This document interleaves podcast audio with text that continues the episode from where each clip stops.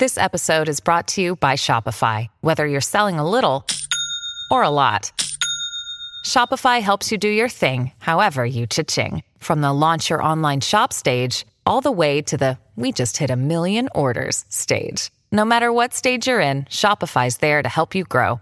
Sign up for a $1 per month trial period at shopify.com slash special offer, all lowercase. That's shopify.com slash special offer. When you need mealtime inspiration, it's worth shopping Kroger, where you'll find over 30,000 mouth-watering choices that excite your inner foodie. And no matter what tasty choice you make, you'll enjoy our everyday low prices, plus extra ways to save, like digital coupons worth over $600 each week. You can also save up to $1 off per gallon at the pump with fuel points. More savings and more inspiring flavors make shopping Kroger worth it every time. Kroger, fresh for everyone. Fuel restrictions apply. Welcome to the New Books Network. Hello, and welcome to Nomads Past and Present, a podcast about nomadism and nomadic peoples around the world and throughout history. I'm your host, Maggie Freeman, and my guest today is Dr. Kenny Linden. Kenny is an environmental and animal historian of Mongolia and Inner Asia. He received his PhD from Indiana University's Central Eurasian Studies Department in 2022, where his dissertation was on the transformation of livestock herding in socialist Mongolia. His next project is on the history of climatic disasters in Mongolia and Inner Asia. And Kenny is joining me today to discuss a topic that bridges his academic interests in Mongolian history with pop culture, namely the Disney Plus Star Wars prequel series Andor and its real world parallels to pastoralism and the treatment of pastoralists in Central and East Asia by state authorities. So thank you so much, Kenny, for joining me. You're very welcome, and thank you for inviting me. Uh, I'm very excited to uh, talk about this today.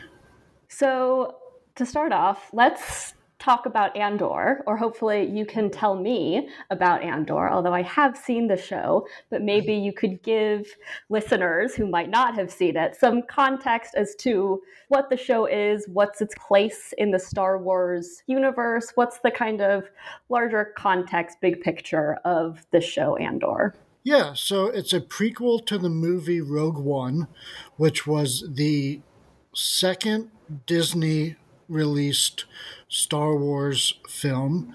Rogue One takes place just before A New Hope, the original uh, Star Wars film, and revolves around uh, uh, a number of rebel uh, agents and spies stealing the Death Star plans. The main rebel agent, sort of the co lead of the movie, is named Cassian Andor, played by Diego Luna and Andor is a prequel. Uh, the first season takes place five years before Rogue One, um, and it shows how he goes from sort of there's flashbacks to him as a child, but mostly how he goes from someone who is opposed, does not like the Empire, but just tries to scrape on by, to someone who is an active agent of the rebellion who is fighting w- with every fiber of his be- uh, being against the empire. And um, within that, there's a center, um, uh, there's a three episode arc that revolves around the planet Aldhani, in which um, they go into great detail discussing the herding lifestyle of the people there and how the empire has oppressed and disrupted their lifestyle.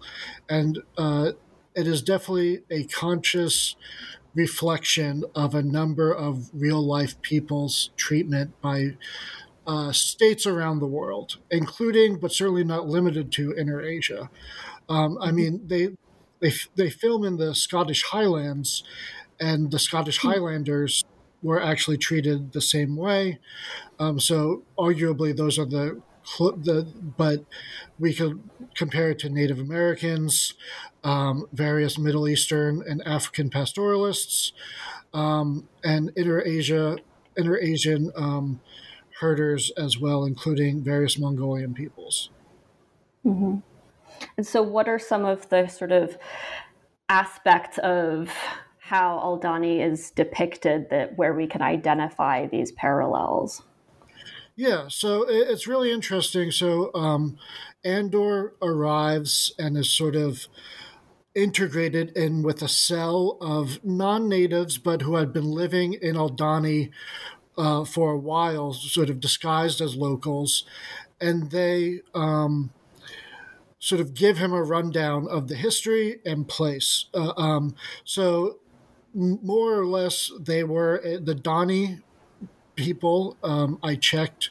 This I, I, wasn't sure if the people were called Aldhani or Dhani, but according to StarWars.com, they're called Dhani. So I feel uh, sort of. Uh, I did uh, my research there, and they um, they uh, lived in highlands herding various livestock, including dray, uh, which uh, we see in the um, show, which are six horned sheep played by four horned sheep, almost certainly a Hebridean, um, Hebridean, sorry, Hebridean uh, uh, sheep breed, which is in Scotland, that often have four horns. So they took a four horned sheep and just connected two more horns on them. Uh, and uh, they this seems to be their main uh, form of um, sort of uh, livestock. But when the empire came in, they relocated all of the Dhani people off out of their pasture lands into the lowlands and stopped their pastoral lifestyle uh, and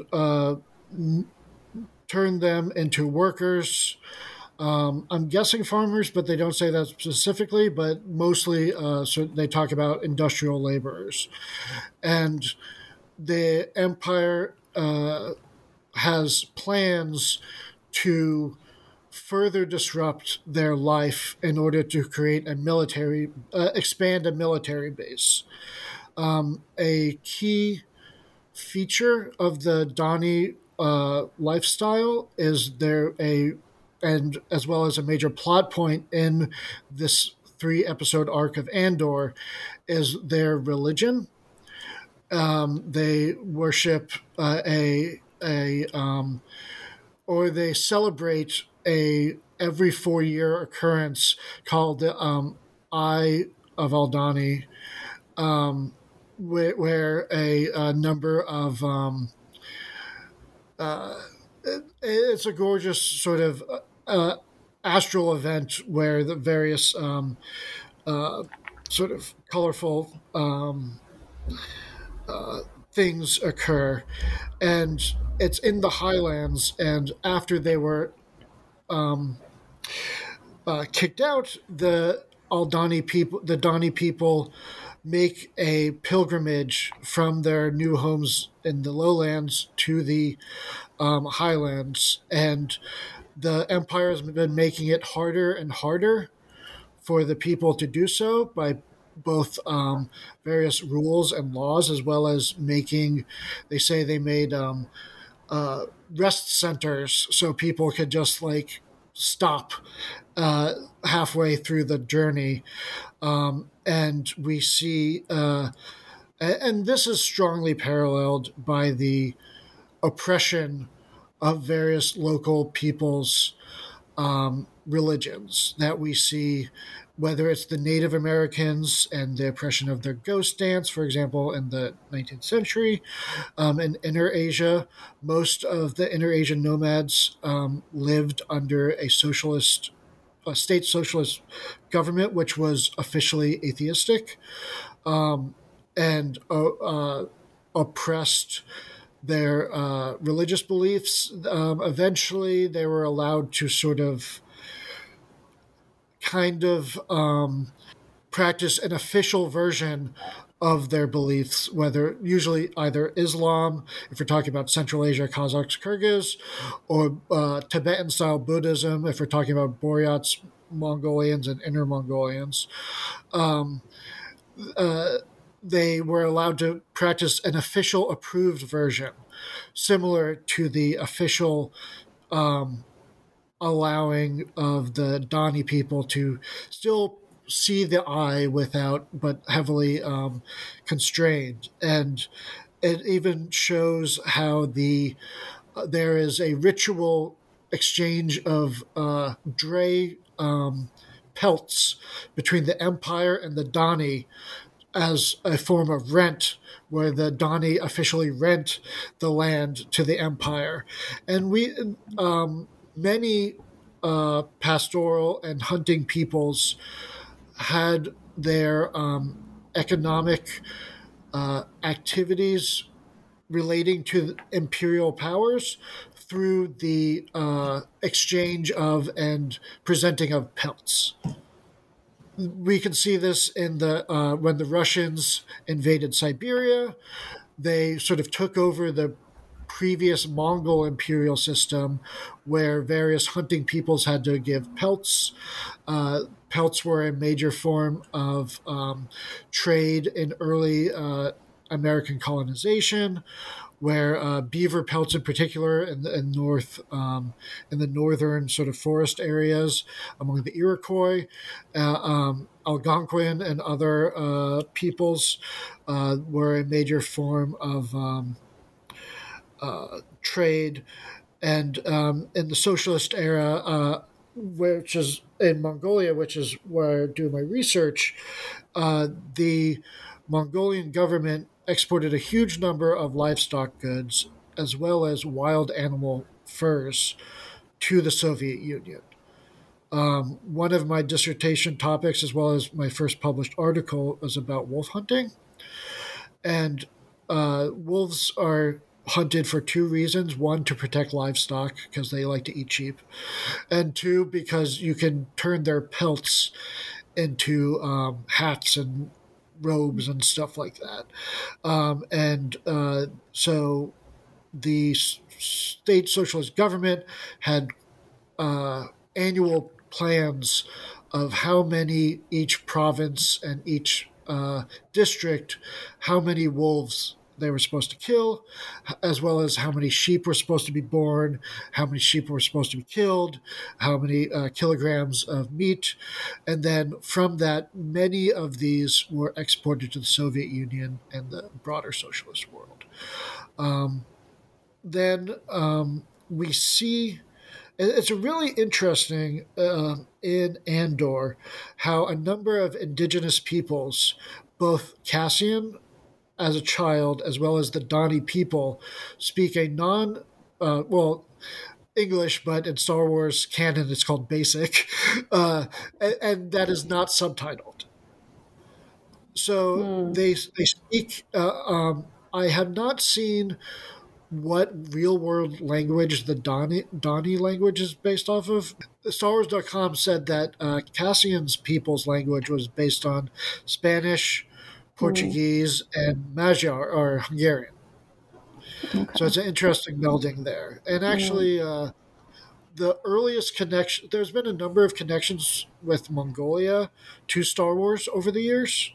The earliest one, I would argue, is in Return of the Jedi, where uh, Ben Burtt, the sound designer, took, uh, in order to make uh, the language of the Ewoks, he took the recording of 10 Tibetans and one Kalmuk Mongolian, and sort of hmm. mixed it up and just sort of had them talk uh, and mixed and melded their um, what they said along with like baby noises and a couple of other things. Um, mm.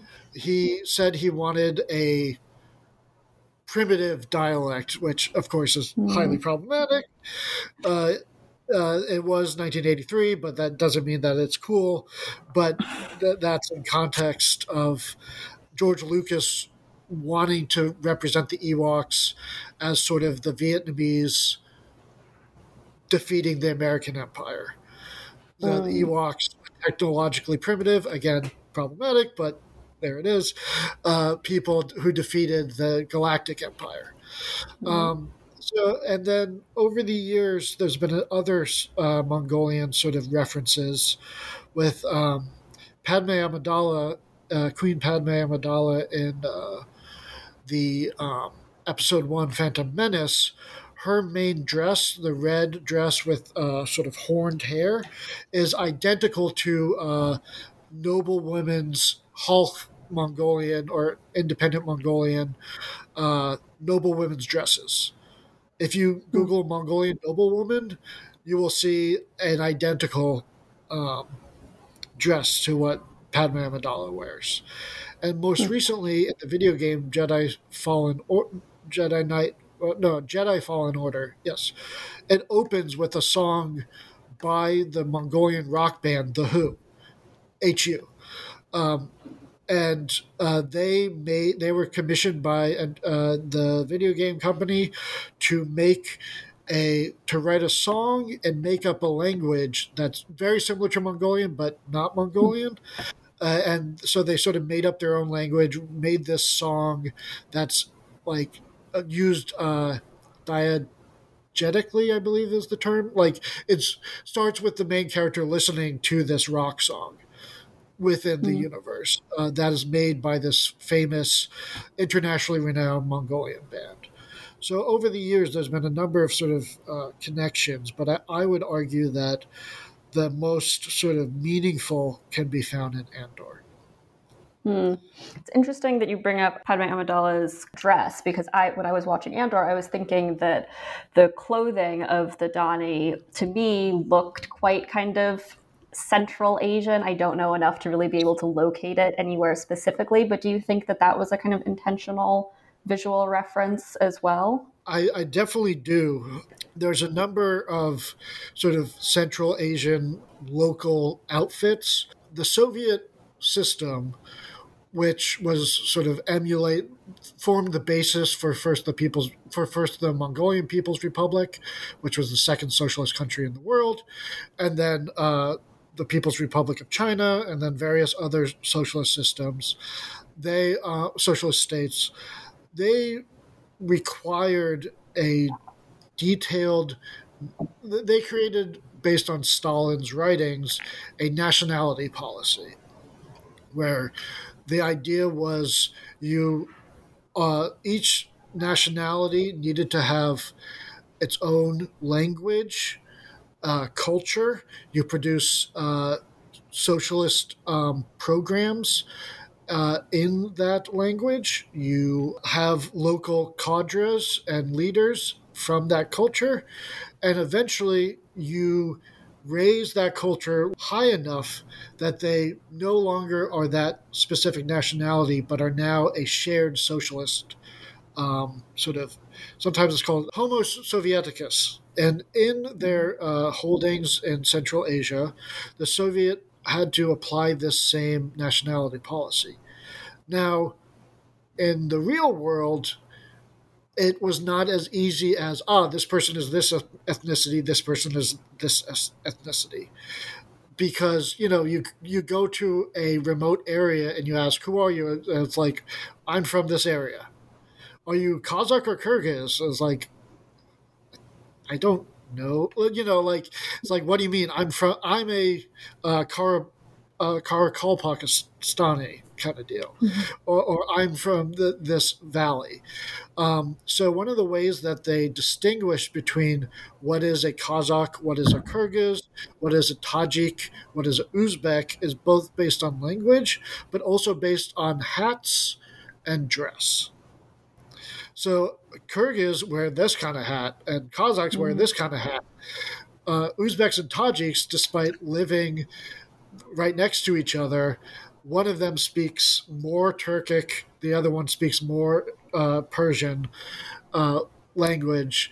Uh, Turkmen wear big furry hats, you know, like, um, uh, and I would, I definitely thought while watching Andor that while the, there was not one it was not a one to one like the way that Padme was. That is a Mongolian noblewoman's dress the sort of general uh, sort of crossed over coat with big furry hat is very Central Asian. Um, if you, especially if you look, uh, Turkmen robes are, are very um, so just long robes that are cut um, sort of straight down the middle with big so, uh, sheepskin hats um, are are very similar to uh, some of the clothes that the that Andor and his uh, compatriots wear to fit in among the Dhani. So I would definitely I I would definitely say that the costume designers looked around and saw some Central Asian peoples as uh, inspirations. Mm-hmm.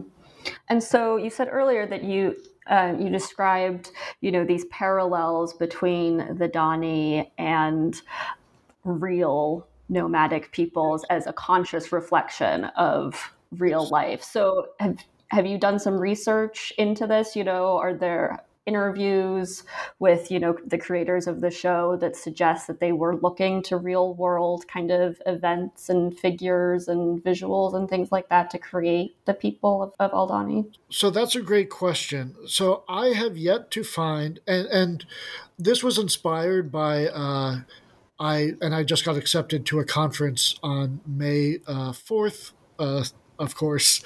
uh, uh, so it is called Realizing Resistance 3 The Expanding Universe Conference. It is a Star Wars co- academic conference, and mm. I decided to uh, submit it uh, there. Um, I'm still working on it and still doing research. However, Tony Gilroy, the showrunner and writer, has talked about a number of other real world inspirations. He has ex- compared as a whole the rebellion to various real life resistance movements and has said this is what we are doing he he is not blunt about the idea that uh, Andor is about resisting oppressive imperial governments and that includes uh, not just sort of like the British Empire, despite the fact that the the the, the Galactic Empire usually has British accents, um, mm-hmm. but also you know uh, things like authoritarianism in America and and, and so forth. Um, and some sort of conservative types who claim to be Star Wars fans have decried this as woke or bad, but George Lucas has, from the very beginning of Star Wars, consciously modeled uh, it after the real world and said, like, you know, I was inspired by Richard Nixon when I made the Galactic Empire. I was inspired by the Vietnam War when I, I made the rebellion um, against the Empire, the, the Ewok uh, example, and so forth. Mm-hmm. Um, so while I have not found a quote confirming that the Aldon, that the Dhani people are one to one like the others, the fact that it is well, the fact that they're filming in Scotland in a place with the history of displaced Highland herders by an empire and there are, as you say, they're wearing similar Central Asian outfits. Um, it is very, uh, I believe, um, and I, you know, I'm staking my academic uh, argument on it that this is a conscious uh, reflection of the real world. Um, if only because there are so many examples of it that even if it's not like oh, this is just like Mongolia. It's like, well, it's just like Native Americans. It's just like uh, um, the, the, Scots uh, and any uh, the Bedouins and so forth. Um, um, uh, one uh, further parallel that I thought of was in the second episode of the arc, um, which is the um, I believe the fifth episode overall in Andor, when um, uh, Cassian is getting used to this group, the sort of young, idealistic, uh, intellectual uh, member of the uh, re- re- rebel group, Nemik, uh, offers him a drink of dray, uh, these goats' milk, and said, you know, it has all the nutrition you need, but it may make you question your existence. And Cassian takes a drink and immediately is like, "Oh, this is terrible," and then he spills it out. But by the next episode, when he's offered the drink, he happily takes it. I have seen this exact pattern and reaction in Mongolia when people react to fermented mare's milk. Mm-hmm. Fermented mare's milk is a staple of Mongolian um, uh, and broader Inner Asian uh, diet. Um, and numerous foreigners react extremely rudely when offered sort of the national drink almost. Um, I, I once went to a local uh, Naadam, which is a, the sort of summer uh, game holiday. Um, to uh, to a district, my friends and I went. In order to offset the costs, we brought along two uh, Italian strangers in order to so make them pay for part of the gas. Um, and my friend and I were like, "Oh, we got to get some uh, airag, which is fermented mare's milk. Uh, in Turkic, it's kumuz."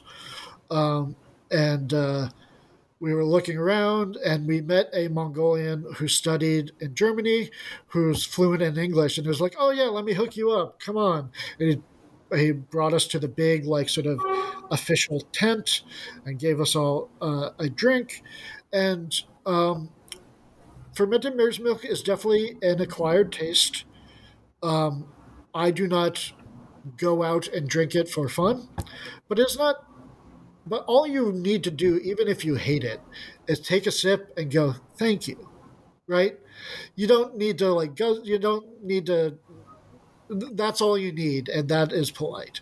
These people that we brought along, they were like, oh, they took a sip and were like, oh, this is so disgusting. It's like baby vomit. And again, we just established that this guy speaks English. And even the people who don't speak English can know when someone's going, ah, blah, blah. Yeah, and, the universal and, language of disgust.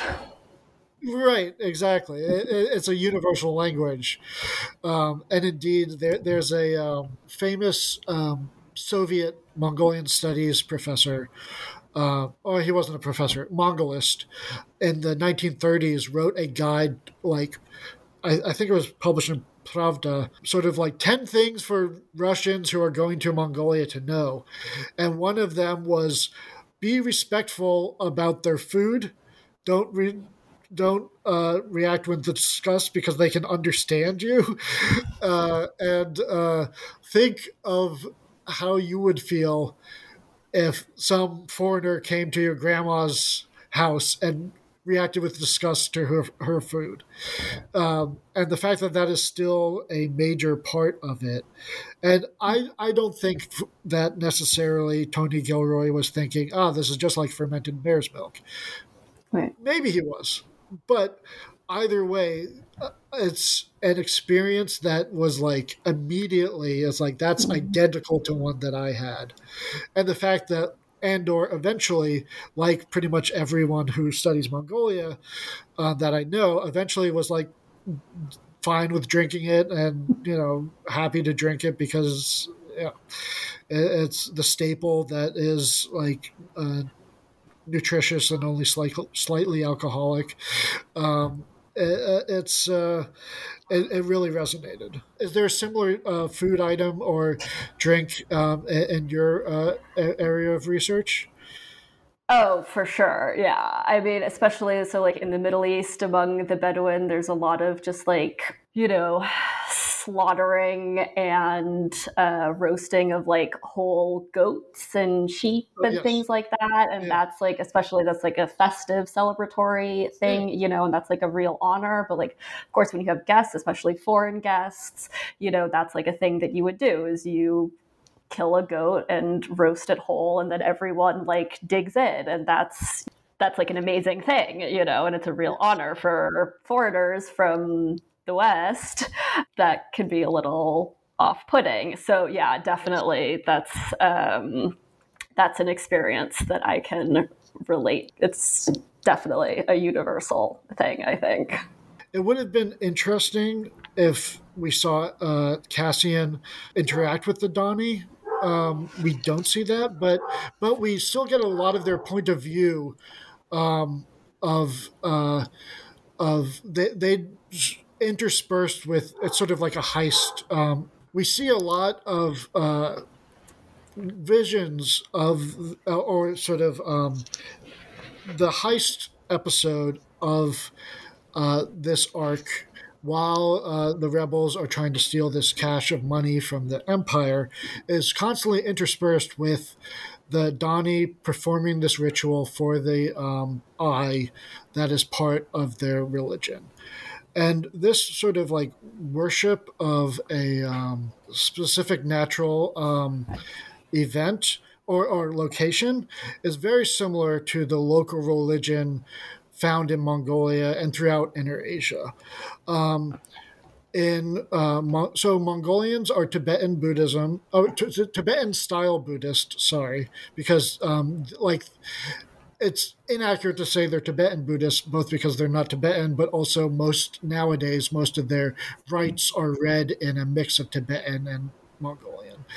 But um, it's melded with uh, a strong um, importance of localities, especially things like mountains. And there are various religious rituals around mountains, um, the sky, and so forth. And there are offerings. There are these things called owos, um, or uh, either spelled O V O O O W O O or O B O O, depending on your religion.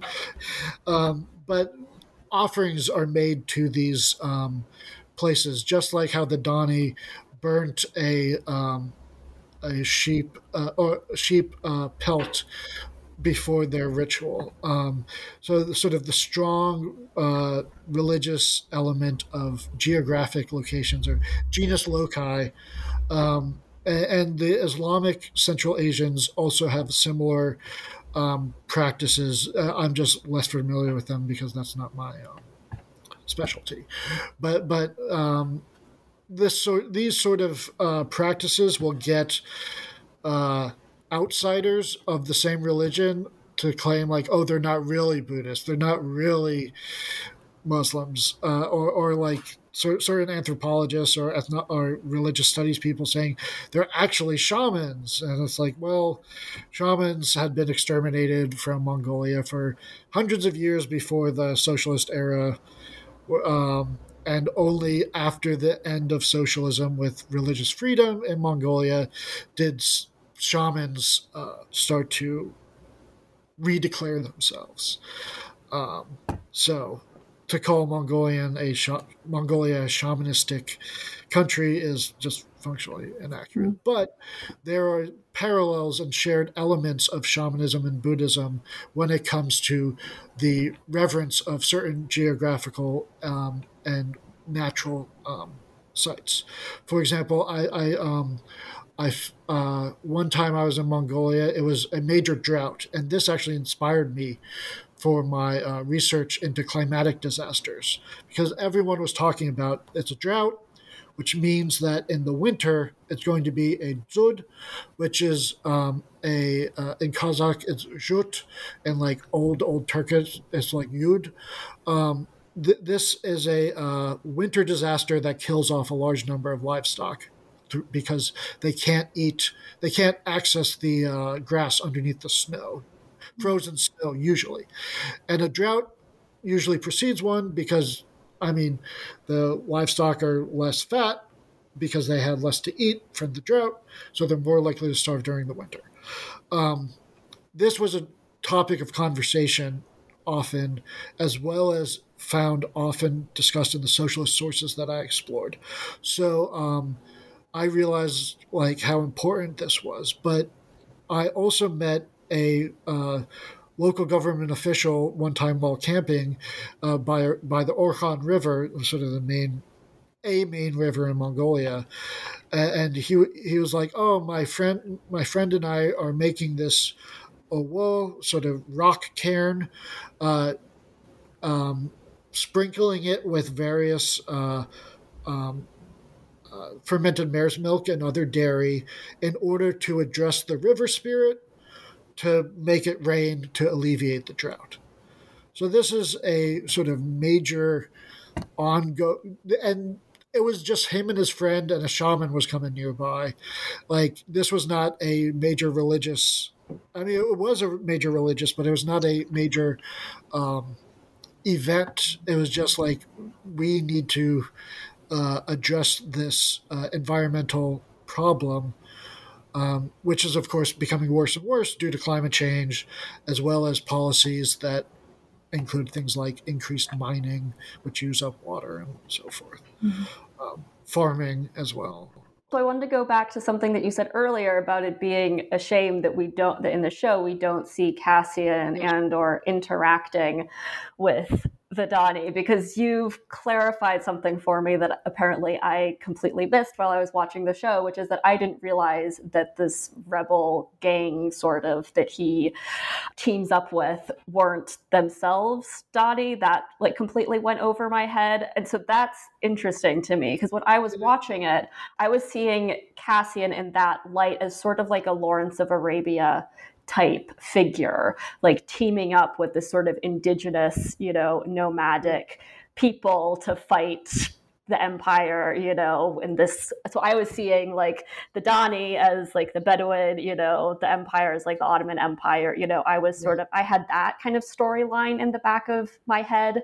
And now I realize that I'm mis- kind of mistaken, I guess, in drawing that parallel. But so what then do you make of the fact that there is this outside group of rebels that has embedded themselves in this kind of nomadic pastoralist society. Like, what does that kind of tell us about the history of nomad state relations and this universal perception of nomads as rebellious, peripheral, kind of threatening, you know, all of these kind of stereotypes that states tend to have towards nomads. Can we view that storyline more sort of in those terms, do you think?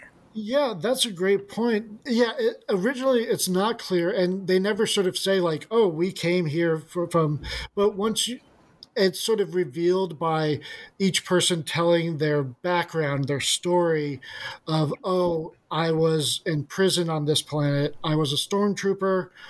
Um, we find out that the leader of the cell is from Chandrila and related to Mon Mothma.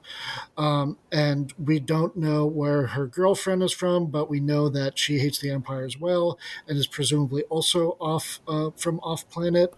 Um, and uh, we also don't know where Nemik is from, but based on his accent and sort of um, uh, firebrand nature, I would also say he's off planet. Um, so it is interesting that, you know, it, it, there is a stereotype of nomads as these sort of constantly rebellious, constantly like violent people. And yet, um, within the socialist era in Mongolia, there was a strong sort of his, historiographical argument by socialist historians that oh the qing empire which was the manchu ruled last empire of china. It's important to note that they were manchu rather than chinese themselves. But uh, and early on they were closely aligned um, sort of culturally and linguistically and so forth with mongolia. But at, centuries later they they and they supported colonizations of Mongolian lands by Chinese, especially in Inner Mongolia, and you know, independent Mongolia declared independence. Outer Mongolia declared independence in 1911 because they saw what was happening in Inner Mongolia, saw various reforms. Uh, to settle people, to uh, sort of move uh, Mongolia, remove Mongolian culture and said, "We don't want to be that. We're, we're we joined the Qing uh, voluntarily, and we are voluntarily leaving," um, which is an interesting argument. But during the socialist period, various historians said. Oh, we used to be great warriors. We had a great empire. But the Qing came in and they intentionally made us soft by introducing Tibetan style Buddhism, which talks about peace and all this kind of stuff. So, and I would argue that so there's a stereotype of nomads as sort of like these boundless people who just wander all over. But there's been extensive um, research by people like Christopher Atwood and David Sneath um, who show that uh, this is um, certainly not true in Mongolia, where since the Mongol Empire and probably before, people lived in bounded regions, um, ruled usually by a lord or prince. The commoners worked the livestock of that prince, or, or, later on, it also was could have been a monastery, but, and they were not allowed to leave their region slash community. Um, uh, and uh, so, but there are other nomads who were who historical sources do seem to suggest were more violent. One of these were actually a certain group in Tibet, where people today often think in the West were like, "Oh, Tibetans are so peaceful," but um, Robert Ekvall lived in. Uh, um, amongst uh, certain uh, nomads in Tibet. He's like, oh, they all have swords and they're all constantly wanting to fight each other. Uh, this sort of this idea that they're not hashtag not all nomads are violent, uh, but there are some that are perceived as violent or were promoted as warriors by the empire. Uh, sort of the similar the, how the British Empire designated certain ethnicities as like the Sikhs are warriors, the the hmm. Gurkha are warriors, kind of deal. But the fact that the Dhani people themselves are not rebelling actively, um, uh, as as far as we see, we we don't know what happened in the decade, uh, fifteen years uh, before when the empire was formed. But if anything, ironically, it reminds me of how certain early Soviet sort of intellectuals and agitators would go to these regions, to Siberia, to Central Asia, um, embed themselves and say, hey, you know, Marxism is here. You guys got to turn on your nobles, mm-hmm. your rich people, your religious leaders, especially. And this was understandably mixed the rebel cell is all there to sort of, as envisioned by the mastermind, the idea is to spark a rebellion across the galaxy. So th- this idea of non-local agitators coming in, embedding themselves, and saying like, "Wake up and let's go," is ironically very similar to the Soviet strategy, which later on led to forced sedentarization deportation, mass execution, and starvation of various herders in Central Asia and Siberia. Um, which is, again, one of those things where, like, history is very complicated and can't sort of.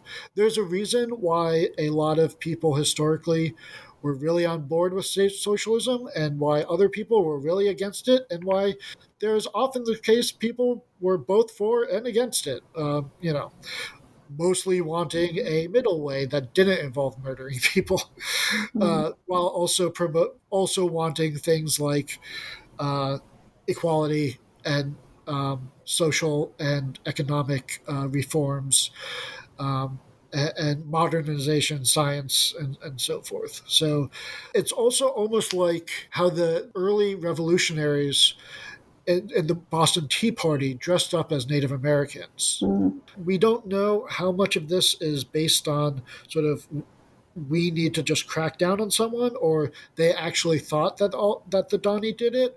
But we do see later on some of the Imperial Security Bureau saying we've detained hundreds of Dhani and are cracking mm-hmm. down on them.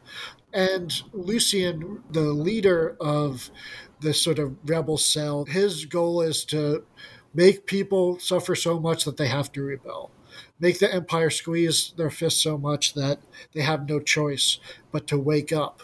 Um, and this is a very, I would argue, sort of um, revolution. So this fits with a number of revolutionary models, including that of the Soviet Bolsheviks, um, hmm. who often uh, either co opted, cooperated, or tried to um, instill these sort of rebellions in various non-Russian native regions. Um, and certainly the Mongolian um, revolutionary revolution was uh, of 1921 uh, was uh, homegrown, uh, led by Mongolians, but before they uh, kicked it all off, they went to Moscow, got Lenin's approval, and got uh, hundreds of Red Army soldiers on their side.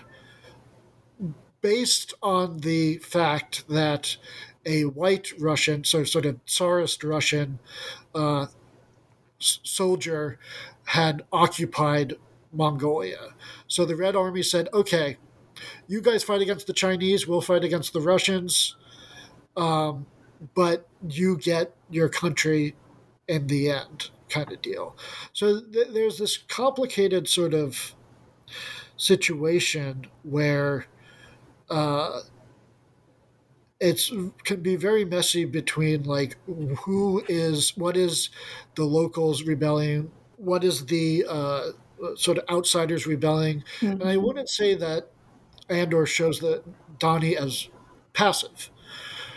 We see the leader seemingly sort of a social and religious leader who leads the Dhani people to view this religious experience of the eye being very dismissive and unhappy with the empire, but he's playing ball in order to allow his people to participate in this religious experience. And that's another form of resistance, I would argue, that is not necessarily, it's not the same as armed, but the fact that he is not sort of the fact that the empire is putting up all these roadblocks to stop his people from practicing religion, and he's still going through anyway, is a form of resistance. Unfortunately, I don't think we'll go back to Aldhani and see what happened there. But I, I, hope that there's a mention. Maybe that's hoping too much in a relatively uh, realistic and somewhat dark show, but uh, it is ultimately, I would argue, about hope. Yeah, I think that's a really good point that you brought up about this other kind of somewhat common historical phenomenon of nomadic people sort of becoming these pawns between you know states and in sort of in-state struggles and between other state authorities. And in that sense, I think maybe, then maybe my Lawrence of Arabia yeah. comparison isn't that far off, where it's the British kind of manipulating the Bedouin and fomenting rebellion among the Bedouin for their own sort of political purposes. Yeah. So, yeah, there are a lot of other historical and geographical parallels that I think could be drawn here. Maybe just a final question. Uh, I'm just curious are there other examples of kind of nomadic lifestyles in the Star Wars universe, you know, in other films, TV shows in the Star Wars universe? Because I, I mean, that hadn't really that question hadn't occurred to me until just now as we were talking. And I, you know, as I told you, I'm not a Star Wars lore expert, but in, I can kind of remember a few things in a few of the movies and other, you know, pieces of Star Wars media that I've seen where now I'm sort of thinking, like, oh, yeah, maybe those people did live in this kind of way. Like these people did have that certain type of architecture. Like, is this something that we've seen in other places in, in the galaxy? Yeah, um, the, and, and, we see this in the first uh, film, uh, A New Hope, with the Sand People or right. the Tusken Raiders. Uh, they uh, ride on banthas, which are um, it was played by a 22 year old Asian elephant, and this elephant they rented her from a, a circus in uh, Tunisia where they filmed, and put a whole bunch of hair on this poor elephant, and uh, that was the bantha. And over the years, we've got, and George Lucas has said, I don't have the source of the exact quote where he has it, but I know he said this was ins- the Sand People were inspired by Bedouins. Okay. Um, it's interesting. They wear a um, sort of they're sort of completely wrapped up with goggles. Yeah, um, so like sort of visually, they're not except in Attack of the Clones in Episode Two.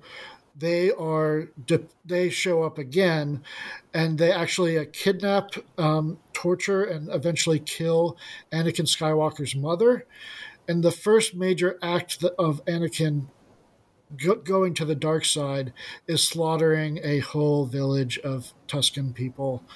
And as he says, I slaughtered them like animals, uh, the, the, the, the women, the children, uh, um, and, and so forth. Um, and the, the, we see a couple of female Tuskens, and they have sort of a stylized Islamic female uh, sort of um, burqa esque uh, face covering. Um, and but interestingly, in the first in the TV show The Mandalorian, um, we see Tuskens show up again. And the Mandalorian, uh, Din Djarin, the protagonist, he's friendly with them and uh, when someone's like, "Oh, I I hear their the I hear the locals uh, I hear the people on this planet say they're savages," and his response was, "If you ask them, it's their planet." You know, like, and so, and he's like, "There are hard people for a hard, hard, uh, for a hard, hard world," and sort of. Um, and then they show up again in the book of Boba Fett, which I found a deeply di- disappointing show as a lifelong Boba Fett fan, I was really bummed out. But during for a while, he lives first as a captive and then as an adopted member of the Tusken people. And we see a bit more of that. And we see that they sort of move camp to camp with their banthas. Um, and it is a commentary on sort of indigenous people, but not one as well sort of done, I would argue, as the um, as we see in Andor and in um, the Clone Wars animated TV show. We see a number of different non human species on different planets. Um, and one is actually uh, definitely designed after, also designed after Mongolians. Ha- women have similar sort of hair horns, have a dais like robe with like Mongolian um, designs. The Mandalorians themselves are often described as a nomadic warrior people.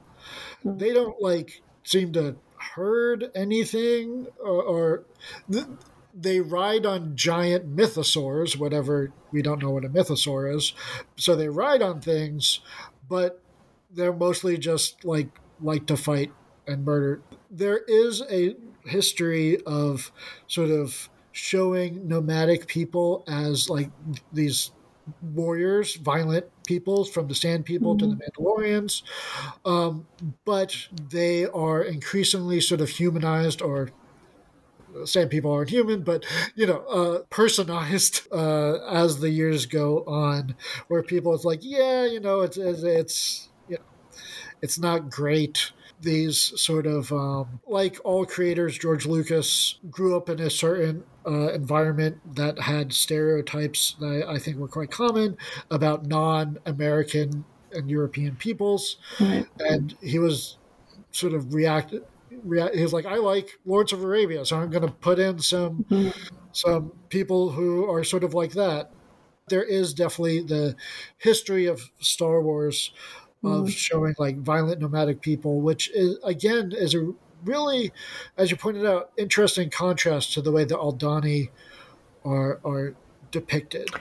Yeah, it's quite a departure in Andor then, because um, yeah, that did kind of stand out to me. I think when I was watching, although I didn't I couldn't relate it to sort of previous depictions in the Star Wars universe, but I was really struck by this depiction in media of a kind of peaceful peaceable nomadic yeah.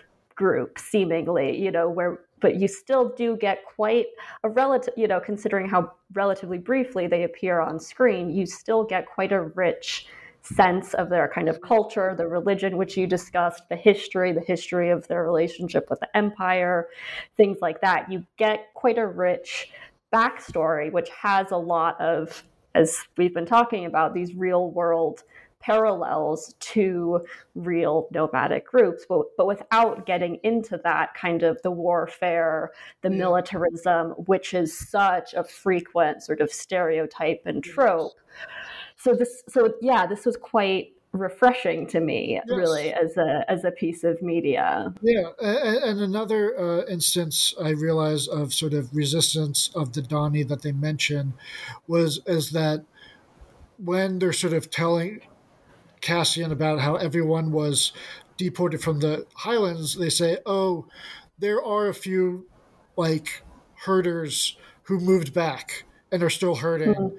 And sort of illegally. This is definitely the case today in uh, the People's Republic of China, which has forcibly removed her- herders in Inner Mongolia, Xinjiang, and Tibet from their native pasture lands. Currently, their explanation is we're preserving the environment, and of course, the uh, because oh, these goats eat too much grass, Yeah. which which is silly, you know, because and in Tibet they say oh, the yaks eat too much grass. It's like well, goats and yaks have been around for thousands of years. It's the fact that there's increased farming and mining, uh, climate change, and policies that hurt uh, herders. th- Why they have um, deported herders into uh, small settlements, just like the Dhani. And like the Dhani, some people have illegally returned to their home pastures.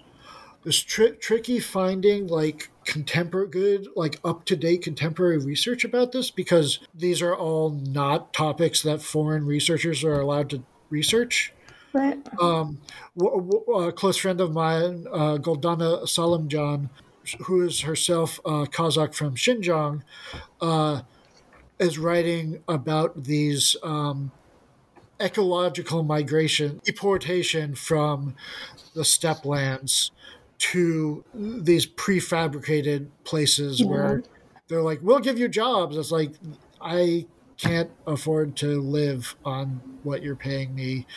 And you took all my livestock which were my livelihood and i you know where my parents and my parents parents pasture lands where i grew up is no longer uh, my land. A- and like the Dhani, it's not like Mongolians and Kazakhs are fighting violently against these. I'm sure there's some people who, you know, I don't know, punch a police officer and end up disappearing because of that. But, you know, th- they respond through protests Right. and and sort of the or secretly returning home and so forth or, or uh, clinging to their culture that they can um, in the face of not just deportation but outlawing their well functionally outlawing their language by replacing all their language classes with Chinese as opposed to Mongolian, uh, Uyghur, uh, Kazakh, Tibetan, and so forth. Um, and again, it's sort of they they are responding in a constrained way, the best that they can. Inner Mongolian herders and for, former herders are not running around raiding villages as a response to their protesting. Yeah, I think that's a really nice way of putting it and of looking at it is these more sort of subtle but realistic and kind of everyday modes of resistance that indigenous peoples sort of have to engage in that Andor kind of reflects. Yeah. Yes, yeah.